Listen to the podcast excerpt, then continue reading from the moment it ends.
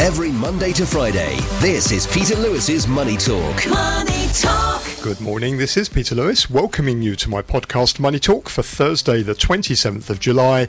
It's Fed Day, and we have news and analysis on the Fed's decision to raise interest rates. That's coming up. This podcast is sponsored by Surfin Group, which is headquartered in Singapore and offers online financial services to 30 million customers across 10 countries. And thank you for making this podcast one of the most listened to financial podcasts in Hong Kong and Singapore. In today's business and finance headlines, the Federal Reserve has raised the target rate for the federal funds rate by 25 basis points to five and a quarter to five and a half percent in line with market expectations and with unanimous support from the Federal Open Market Committee. That brings borrowing costs to the highest level since January 2001. It marks the 11th increase since March 2022 when the Fed started raising borrowing costs from near zero to try to cool the economy and ease price inflation. The US central bank resumed the tightening campaign following a pause in June after observing that the economy has been expanding at a moderate pace, job gains have been robust in recent months, and the unemployment rate has remained low, while inflation remains elevated.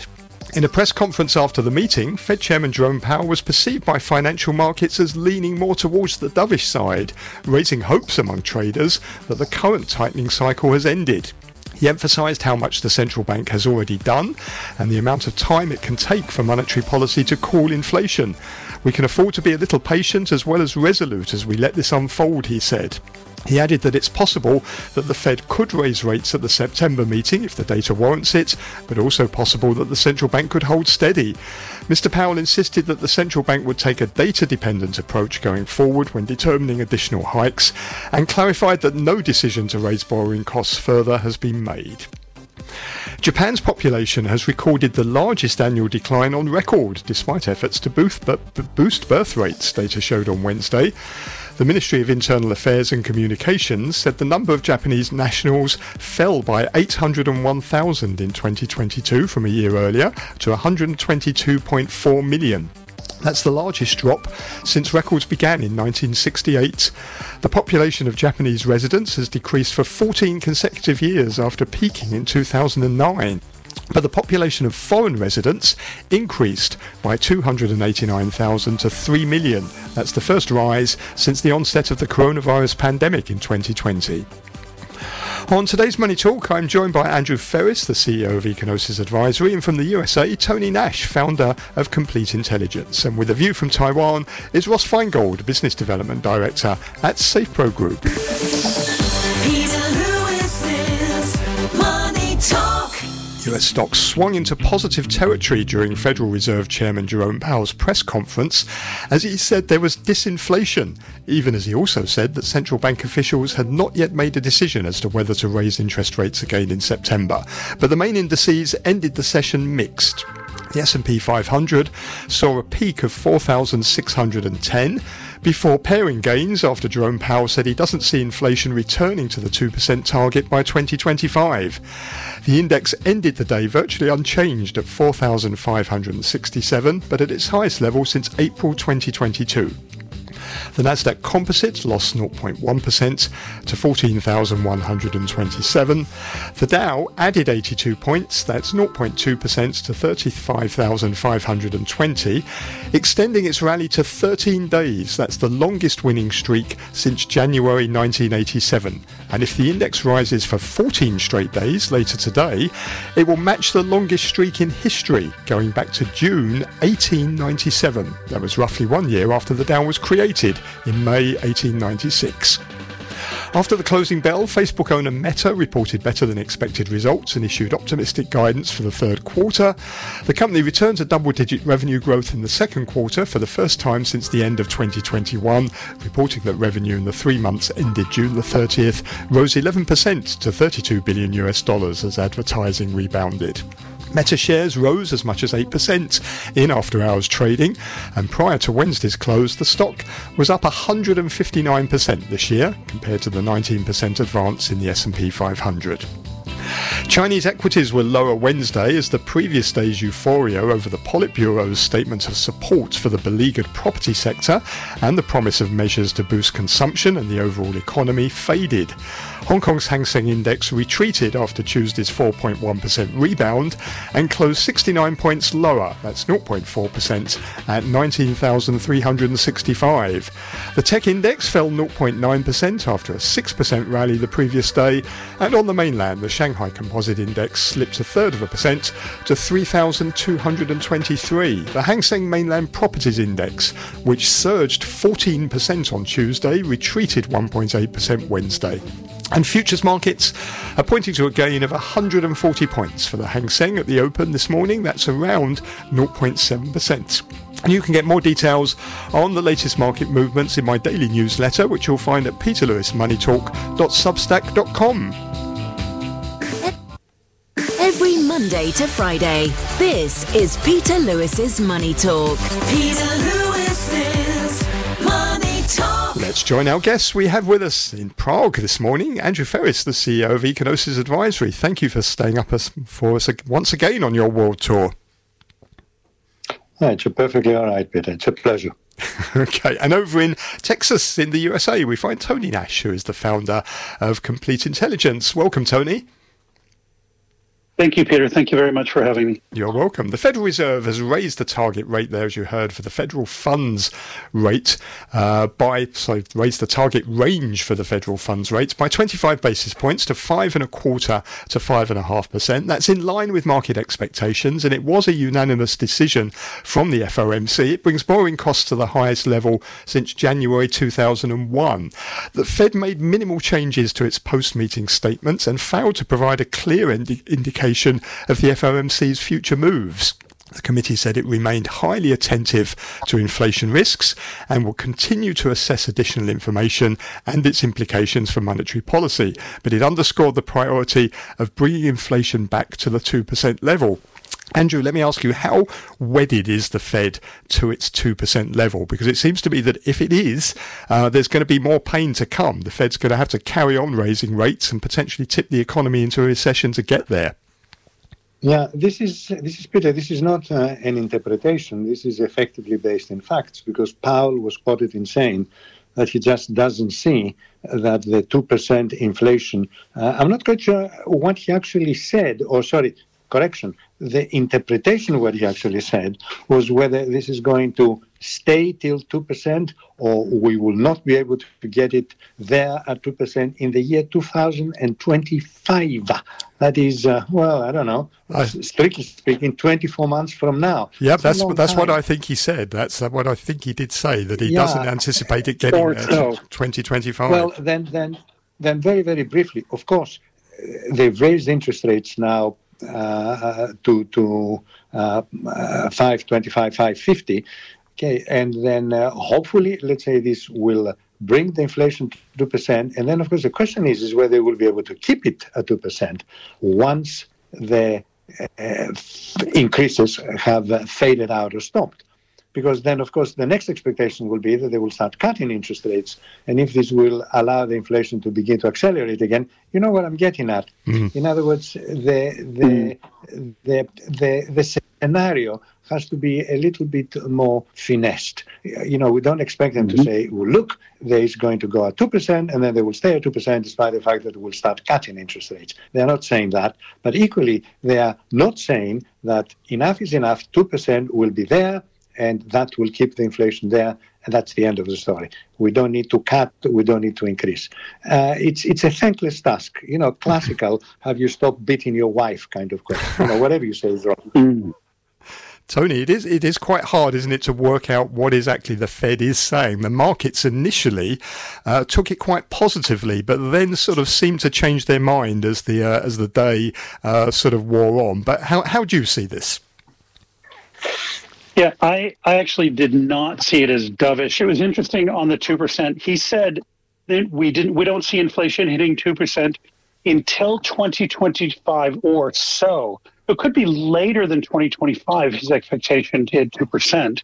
So you know that on the one hand we have the Fed raising rates, but on the other hand we also have consumers and businesses paying higher inflation and seeing higher inflation. So there's a real sense of urgency. At one point, uh, Powell said uh, policy is not restrictive enough or long enough to have its full intended effects. So he's saying two things there. First of all, he doesn't see policy as restrictive enough. Second of all, it hasn't been in place long enough to have its full intended effects. He capped off that comment by saying, We have a long way to go.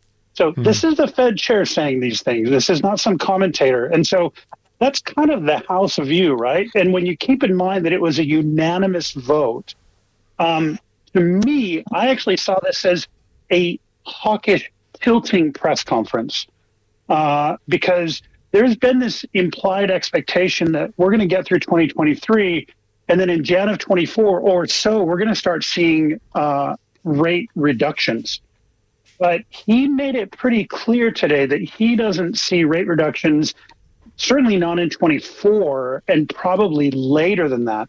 So, this elevated rate environment that we're in right now, it sounds like he's pretty comfortable here. Mm-hmm. Now, one thing also to keep in mind is we're looking at inflation, year on year inflation, uh, with base effects. So this time last year in the US, crude oil was over $100. I think in June it hit $130 a barrel.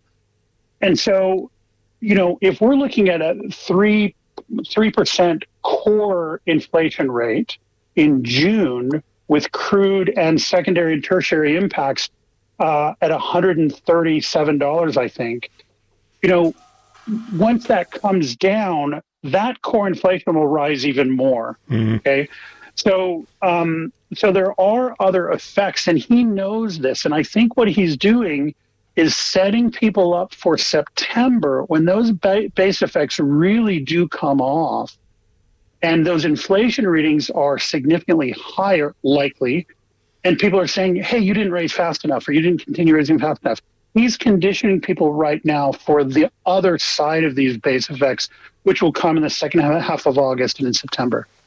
Yeah, I mean, I, am with you. I, I didn't see how that was a particularly dovish statement. I, I saw plenty of things there which could, you know, indicate the Fed's going to um, continue. But I suppose, Andrew, the, the, the, the truth is in the matter, the Fed doesn't meet now until September. So we've got full two sort of months of rounds of monthly data on jobs, inflation, and, and consumer spending. The, the, the trend doesn't seem particularly clear at the moment on, on any of them, does it?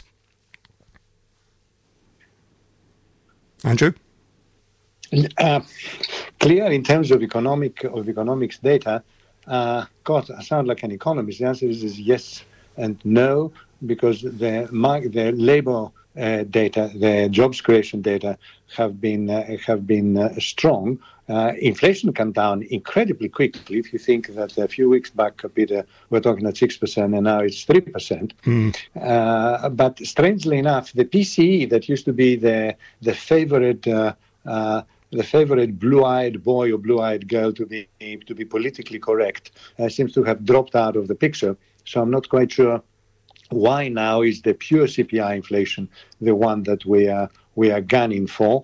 And uh, yes, and hence the uh, the Fed has said that its own economies do not see a recession, meaning two quarters back to back uh, negative GDP growth, but definitely a slowing down in the economy. So what am I ended up with? You know, I put all these things in a box, shake it out, uh, let them drop on the floor, and I end up with the same mess.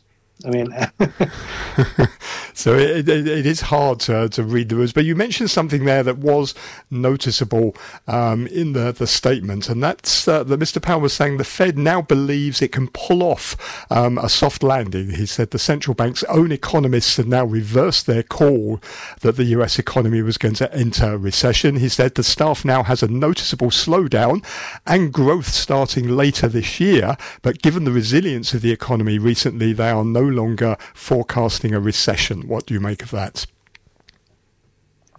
Sorry, is that is that me, Peter? You're asking. Sorry. yeah, sure. You're, uh, you, you, yeah, and then I'll well, move on to Tony. Uh, yeah, exa- exactly that. And again, I always go back to the expression what do they mean by, the by recession? And given that they are, in inverted commas, American and they are in the Fed, they do mean two quarters back to back of negative GDP growth, which you know I, I, I will try sort of to to wrangle with the numbers. I just can't see this happening anytime soon under current set of circumstances. So if he means that, yes, I have no idea. He said this proudly that we're going to soft land the economy mm-hmm. and we're going to have inflation down. And at the same time, uh, as Tony also confirmed our suspicions, he says we're going to bring the inflation down, but that ain't going to happen till the year 24, if that. Well, you know, it, it, I, I hate when it becomes Talmudic Bible interpretation of the words of the great master. And I mean, poor Powell, you know, what else can he say? I mean, he will, he will, he, he will spell it out as clear as he can, and then we end up interpreting his words. And I think this is embarrassing. Okay? Mm. Tony, he was rather self-congratulatory, wasn't he? In his statements, he said we've already done a lot already, and we brought inflation down. He was saying we're going to get this soft landing now. Our own economists say that you know there's not going to be a recession. He was he sounded rather proud of himself.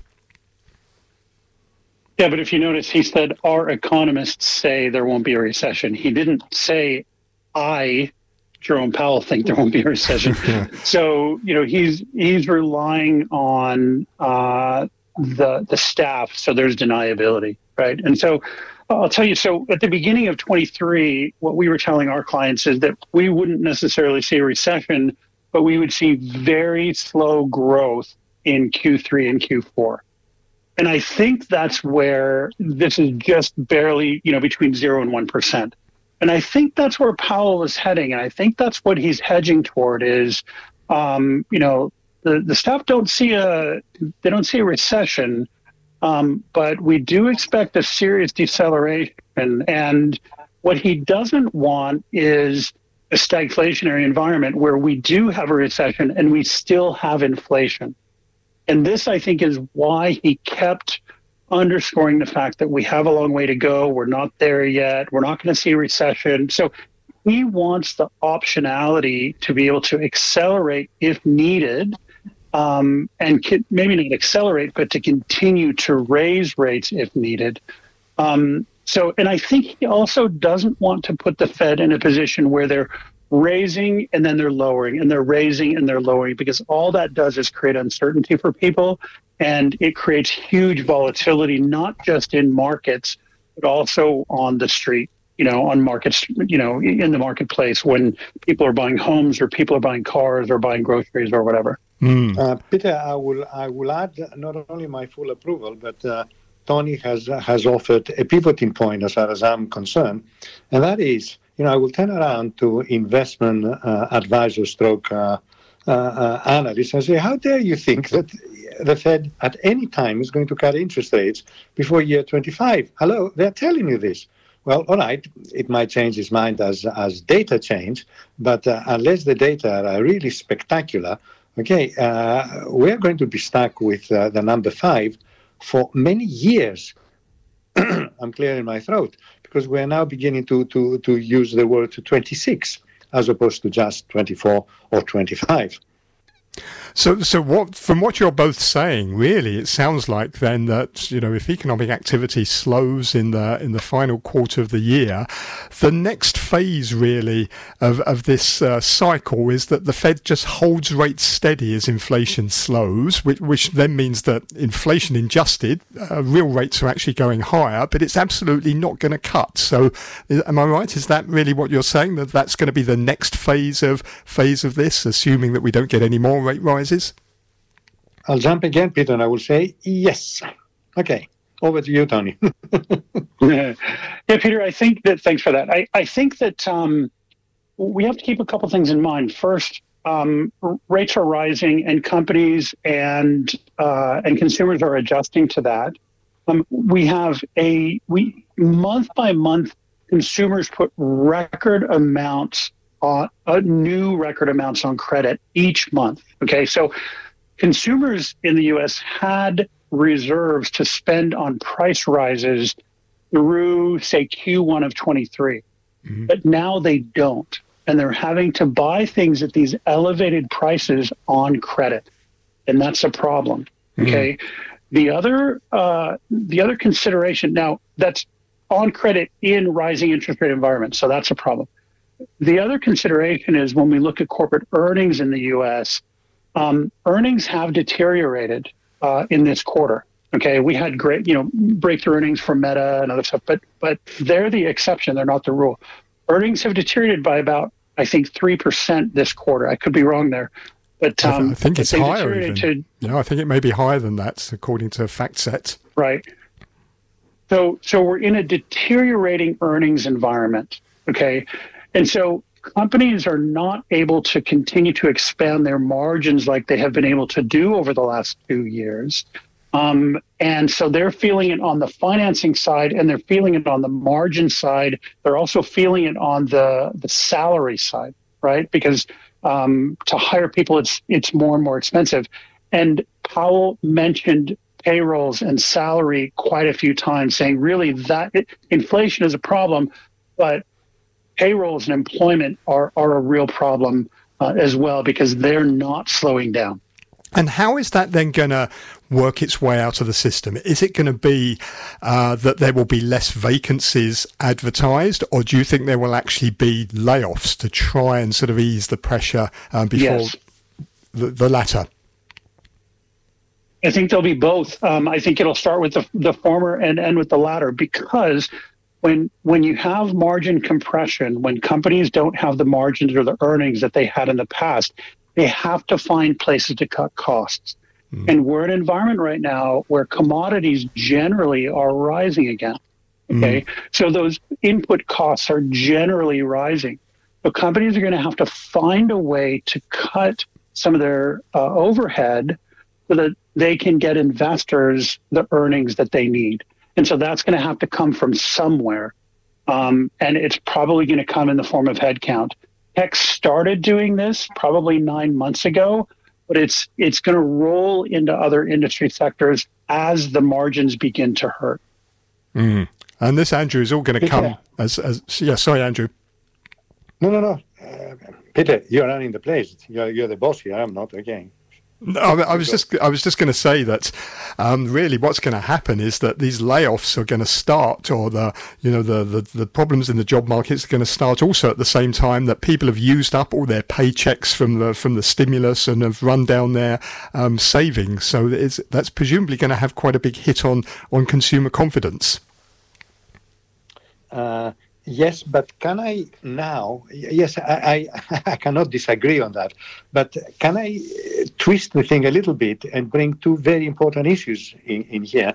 And this is something that Tony has already touched. And I will sort of, uh, let's say, put my, try to stick my finger in the jugular. And that is what you buy in this market. Now, strictly speaking, if you really believe what Powell is saying, I have no reason to disbelieve it at all, is really equities are going to be under pressure for the next two years by higher interest rates mm-hmm. and a slowing economy. Okay, I mean, this, this, is essential. And if you were to, to stick to bonds, then of course you will be permanently bedeviled at the time that the Fed may just begin to cut interest rates, and therefore you're going to be you're going to be cut you're going to be caught with uh, with a bundle of equities whose prices are or bonds whose prices are falling, and in the middle of all that, I'm afraid I have to raise this because it really is really upsetting me. We're having in uh, November, December, the COP meeting, that is the environment meeting of the United Nations, the 28th one taking place in Dubai. And my God, what a horrible background situation we're entering. Complete silence in the market. You know, all the fires, the horrible weather. Uh, we're back to the we're back to the to, to the races, and we're really thinking, well, will they increase interest rates, decrease interest rates? And there are two things here. There have to be colossal, but really colossal opportunities on climate-related investment. Okay, because this is really ringing loudly and clear. Or, on the other hand, given that I can tell you, because I observe this very, very closely for a number of clients, very little is being done. A lot is being done, but not anywhere near the 1.5%. And given what has happened this year in terms of the extremes weather we have had, and leave Greece aside, it was not just Greece, it was right through Europe. I think, Peter, uh, to put it, let's say, in a very gentle and diplomatically correct uh, phrase, in the next five years, we're all going to be dead. Okay, so there will be a lot more things to worry rather than whether interest rates are going up. Zilts influence in the market. Mm. Absolute silence. Nothing. Not one to use a good English expression, bloody word. You know, I'm, I'm, I'm beginning to, to, to start writing a great deal more without being alarmist, but this is the truth. This is what physically actually is happening. As Tony said, we're going to have three more weeks whereby we're going to fry. Okay, if I was in Greece, we'll have three more weeks where I'm going to die. Okay, so it is not uh, it's not fun. Mm. I mean, Tony, you've had the extreme weather as well, of course, in the in the US. Um, do you think this is going to start becoming a market issue? You know, I, am not sure. Um, I I don't necessarily. Uh, I don't really have a view on that. So okay. it's been hot in Texas this year, but I don't know how much over normal it's been hot. Last year it was the same, pretty much the same pattern. Um, so uh, I honestly don't know. The other thing that I, uh, just to kind of add into what Peter said, is, you know, we have a situation where because of um, shutting down nuclear and other things, um, European countries particularly have, have started to rely on fossil fuels. Um, and if we do enter a higher interest rate economic slowdown environment, there are very few economies aside from Germany in Europe that actually have the funds to subsidize the build out of green infrastructure. Andrew, let me um, let me ask you. Let me bring up another subject then, um, and see what you think about this. If I throw it into the mix, China. Um, China's very close to falling into deflation, isn't it? Certainly, we're seeing disinflation um, in China. Yeah. What sort of impact is that going to have on the rest of the world, including the US? Well, there, there, are three things going here. Uh, this deflation is is is. Uh, hello, Peter. Yeah, I'm here. Ah, sorry, sorry. I thought I thought I've lost you also as well. No, no, I'm here. Uh, Chinese hear. deflation is is strictly domestically driven. Okay, it is uh, it is a matter for the Chinese to worry about. Okay, because uh, it is not driven by external factors. It is driven primarily by the domestic weakness of the economy. Number one. Number two is the renminbi has been consistently weak which means that uh, as far as the Chinese exporting inflation, well, you would always think it in terms that Chinese products are cheaper than ever. All right, both because domestically the prices are falling and also because the renminbi is weak. So that's potentially it's a deflationary rather than an inflationary pressure on the world. And the third point is is one great big resounding warning that it is not true that we're looking at global economies. We're looking at, at economies that have got very much phases on their own and bless the little boots of Japan, okay, they're still sticking to negative interest rates as if nothing has happened. A lot has happened, but their policy appears to be consistent, not necessarily correct, but consistent. So mm. China cannot be uh, a, a, a, sort of a bad deflationary uh, uh, influence in the world. On the contrary, okay, if Chinese goods are of some importance as inputs in other countries, then there are good news. They're going to be cheaper. Okay, Tony, what I was asking Andrew, just as you got cut off there, was um, the impact mm-hmm. of China um, on all of this. China's very close now to slipping into deflation. Consumer price inflation is zero. At the producer price right. level, it's already negative. What's the risk that China exports deflation around the world? Yeah, I mean, I think China exporting deflation is really the status quo. That's what they've done for the past 25 years. So if they go back into exporting in, uh, deflation, which they were doing before uh, the COVID supply chain inflation hit. It's kind of business as usual for China. But with the domestic CPI and PPIs as low as they are, um, I think there's because China's entering or has already entered a balance sheet recession.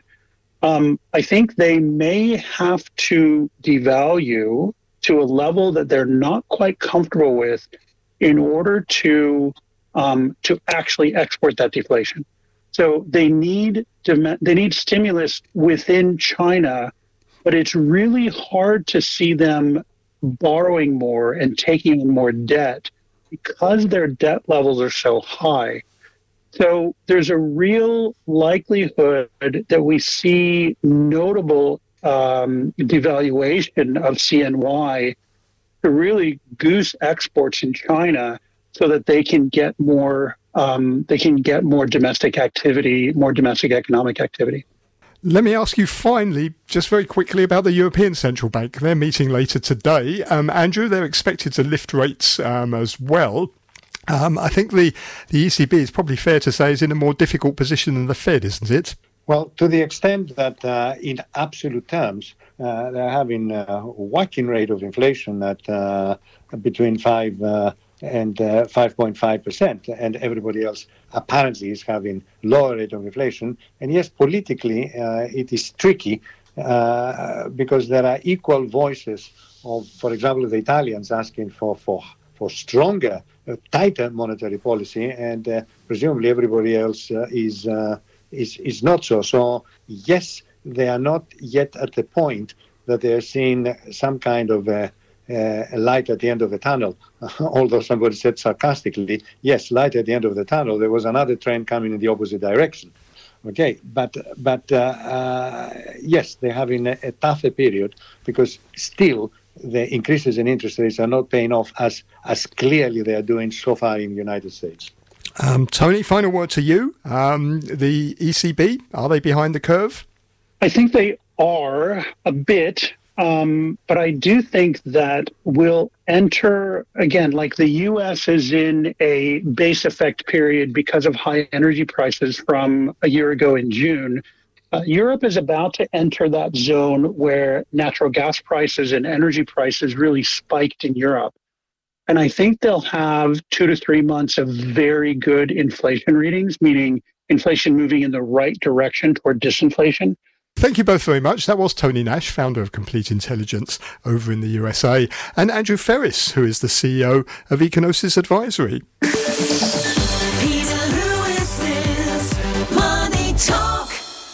I'm joined now by Ross Feingold, who is Business Development Director at SafePro Group over in Taiwan. Morning, Ross. Good morning. Now, China's announced the replacement of Foreign Minister Qin Gang. What month after he disappeared from public view, Mr. Qin had been seen as a close associate of President Xi Jinping. China's state news agency Xinhua said on Tuesday that the country's parliament, the National People's Congress, had removed Mr. Qin and remained and replaced him with the country's most senior diplomat, who is Wang Yi, um, who was his predecessor as foreign minister. Um, Ross, what on earth do you make of this? It's quite an astonishing situation, isn't it? We still don't really know what has happened to Qin Gang. Yeah, two key things here. One, as you said, we don't really know what happened to Qin Gang. But two, and probably more importantly, is regardless of what transpired and what the reason is for Qin Gang being uh, replaced after uh, the unexplained absence, other than the brief mention that there was a health issue, is continuity, and especially with Wang Yi coming back as, as foreign minister, and he was the more senior foreign policy official anyway. Uh, th- this is not going to herald a change in how China interacts with other countries, whether it's the countries that it's friendly with, or the countries that it has a more transactional relationship, or the countries that it has a, a difficult relationship. Obviously, most notable one uh, in the latter group would be the United States, but also increasingly uh, Japan, Australia, and Western Europe. But it, it, does raise some serious questions, doesn't it, about transparency? I mean, even by the standards of the opaqueness of the Chinese Communist Party, this is an astonishing situation because Qin Gang was he was handpicked, wasn't he, by President Xi Jinping for this role? He'd been the U.S. ambassador, uh, the Chinese ambassador to the U.S. for just about two years, and then he was elevated massively into this position, and now suddenly, uh, equally abruptly, um, has been removed from it. it. It's sort of suggests there's some very odd things at the least going on in the, the Chinese foreign ministry. Uh, certainly does, uh, but uh, unfortunately, as you said, the, this is uh, an opaque and not a transparent uh, government. So until they tell us more, we can only speculate. And, and I'm sure m- many of the listeners have heard or read about uh, the various theories for why, why Qin Gang was removed, other than simply being a health reason, allegations of corruption, extramarital affairs, even espionage. maybe we'll get more information from the government in the coming days or weeks, and uh, maybe we won't. Uh, that that's just the nature of the system. Uh, a lot of attention has has been put onto the uh, aspect that it was Xi Jinping personally who elevated Qin above other potential candidates in the Chinese government to take on this role, which he did take on at a relatively young age uh, compared to some of his predecessors. Uh, but it, it, arguably, it also shows that uh, Xi Jinping, when necessary, will change somebody that uh, was was close to him or somebody that he had mentored or elevated if the facts demand that he he does so.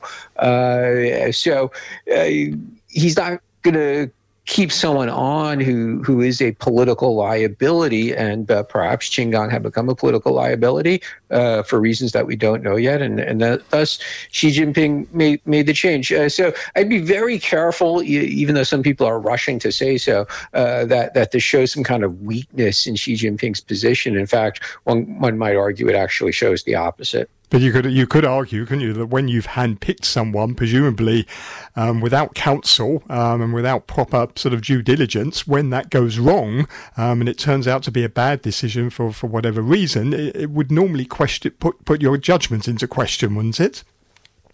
Uh, well, uh, at minimum, it might put the due diligence. Did you do the right due diligence at the question? Uh, but we see that uh, even in more transparent and democratic systems where people were hiding something uh, in their background in uh, a criminal matter or extramarital affair, and, and, then it comes out once they're they're elevated to the next highest position. so I, I, I, think it's the due diligence aspect, and if there was something there with Gang, not health related did they overlook it? They, did they just not know about it, uh, mm-hmm. or did they know about it and decide that uh, it's okay, we'll live with it as long as it doesn't come out? But they were worried for whatever reason recently that it would come out. Uh, we we just don't know. We might never know. Uh, but uh, again, I, I, don't think this is going to uh, signal any weakness in Xi Jinping's overall command of the the government and the party. What about Wang Yi? Is is this a temporary move until Beijing can find a, a suitable successor? Clearly, they needed to stabilise the situation. They've got important um, meetings coming up, issues going on with the US, so they need a stable foreign policy. So he's obviously uh, a, stable pair of hands because he's done the job before. But is this just a temporary move? Do you think? the expectation is this this will be temporary, but nobody could really define temporary. So, as you said, the, the, they need a steady hand to come in and stabilize the ministry. Uh, you know, in, in his more senior role, Wang Yi was more, uh, you know, a big picture kind of guy when it came to foreign policy decisions. And the person who holds the title foreign minister, which Qin Gang had, is more about uh, the operational aspects of the foreign ministry. Uh, now Wang Yi has got to do both. You know, this is a big bureaucracy, the foreign ministry uh, I'm referring to, and it, needs to be run day to day. So he needs to make decisions about uh, spending, budgets, promotions, things like that. Uh, so that's a lot of work. I, I don't think there's any expectation that Wang Yi will do this open ended. Of course, again, this being China, they might surprise us, but the expectation is that uh, they will look for a more suitable, uh, younger candidate who could do it for a number of years, and, and that would not be Wang Yi. And, and Wang Yi probably doesn't even want to do it, right? He did it already, uh, mm-hmm. and he had been sort of promoted upstairs uh, to the more senior role, and he'd probably enjoy that. Well, one more thing on this point. Um, uh, you know, to their credit, especially when we think about competition with the United States, uh, whether whether it's the foreign minister or or, or uh, Wang Yi as, as the the foreign policy guy, but within the party apparatus, they travel a lot. And, and that's one of the reasons why often feels like uh, the US or Western Europe are, are a bit behind in, in places like Central South America or Africa, uh, or even more in more recent years, Oceania, you know, the Pacific Island countries that's gotten so much attention competition for U.S. China competition.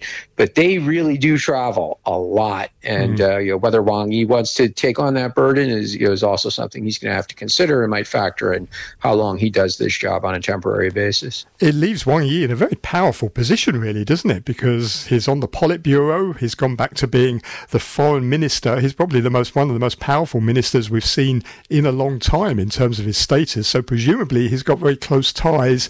Uh, is certainly very trusted by President Xi Jinping. Uh, yeah, without a doubt, and that's why he was brought in to stabilize the situation. That that uh, uh, Xi Jinping does trust him, does look at him as someone who could stabilize the situation. Uh, but but uh, again, I don't think the intention is that it would be a long term solution. Do you think it, it, damages in any way China's diplomatic efforts? Because it comes at an important time, doesn't it? Where it's got a lot of foreign policy uh, challenges um, going on at the moment. So to lose your foreign minister at this time um, is not the best thing in the world. Uh, probably not, because again, there, there will be continuity, and the countries that have a, a positive relationship uh, with China, uh, in places like Africa, some of the countries in in ASEAN, uh, this will not change that. If there are programs that are in flight or under discussion, they probably won't won't stop the discussions. They won't be killed off. Uh, you know, interestingly, even in the news uh, in recent days, is, is talk about China trying to persuade persuade Korea Korea uh, to to you know kind of reset that relationship a little bit. Obviously, with the with the conservative president taking office last year, there was a bit of a reorientation to the United States. Uh, so th- these things seem to operate regardless of who is uh, at the top of the apparatus, and I, I think that's how most countries will approach their relations with China. Uh, the National People's Congress has been busy this week because, as well as uh, removing the uh, the foreign minister, they've also uh, removed the head of the People's Bank of China. Although that was more expected, wasn't it? He had Yi Gang had reached uh, retirement age and he's been uh, replaced by Pan Gongsheng, which was the expected move. But I suppose the the thing there that's noticeable is that it's the first time since 2018 that the top two positions at the PBOC, the governor and the Communist Party secretary, have been held by the same person. Yeah, that's right. Uh, to be fair to Pan, you know, from most of the analysis of his skills, you know, people, you know, most people feel like he's he's done a lot of different jobs in banking and in government uh, related to the same issues, and and uh, especially with foreign exchange. And people generally will say that know, he's qualified for the job. Uh, uh, as far as unifying the two positions, um, you know, one could say that given uh, you know, the doubts about economic growth for this year, probably going to be you know a little soft or slower compared to some of the great years of the past twenty or thirty years. Uh, having one person do the job just uh, you know ensures uh, everything is moving in lockstep, and ultimately that's what Xi Jinping wants. and, it, and, it, comes obviously when you know the, this is a critical point for the economy, isn't it? The the government wants to sort of revitalise the private sector. It wants to boost consumption, wants to stabilise the housing market. Um, the, the, the, PBOC previously under Yi Gang had been quite conservative, hadn't it? It didn't really rush into making decisions, rarely changed monetary policy. Do you think things are going to change?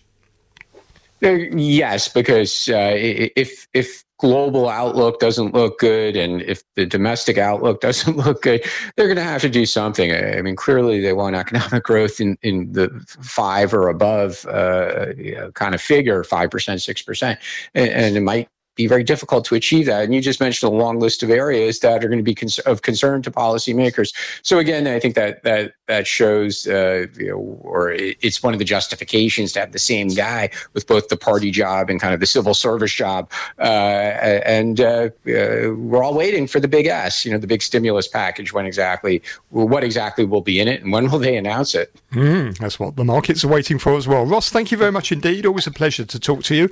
That's Ross Feingold, who's business development director at SafePro Group. Thank you for listening to Money Talk this morning. You can find more business and finance information from around Asia in my daily newsletter, which is at peterlewismoneytalk.substack.com. On tomorrow's programme, I'm joined by Francis Lun, the CEO of Geo Securities, and Kenny Wen, Head of Investment Strategy at KGI Asia. With a view from Australia is Toby Lawson, CEO at Staten Partners. Bye for now. Money Talk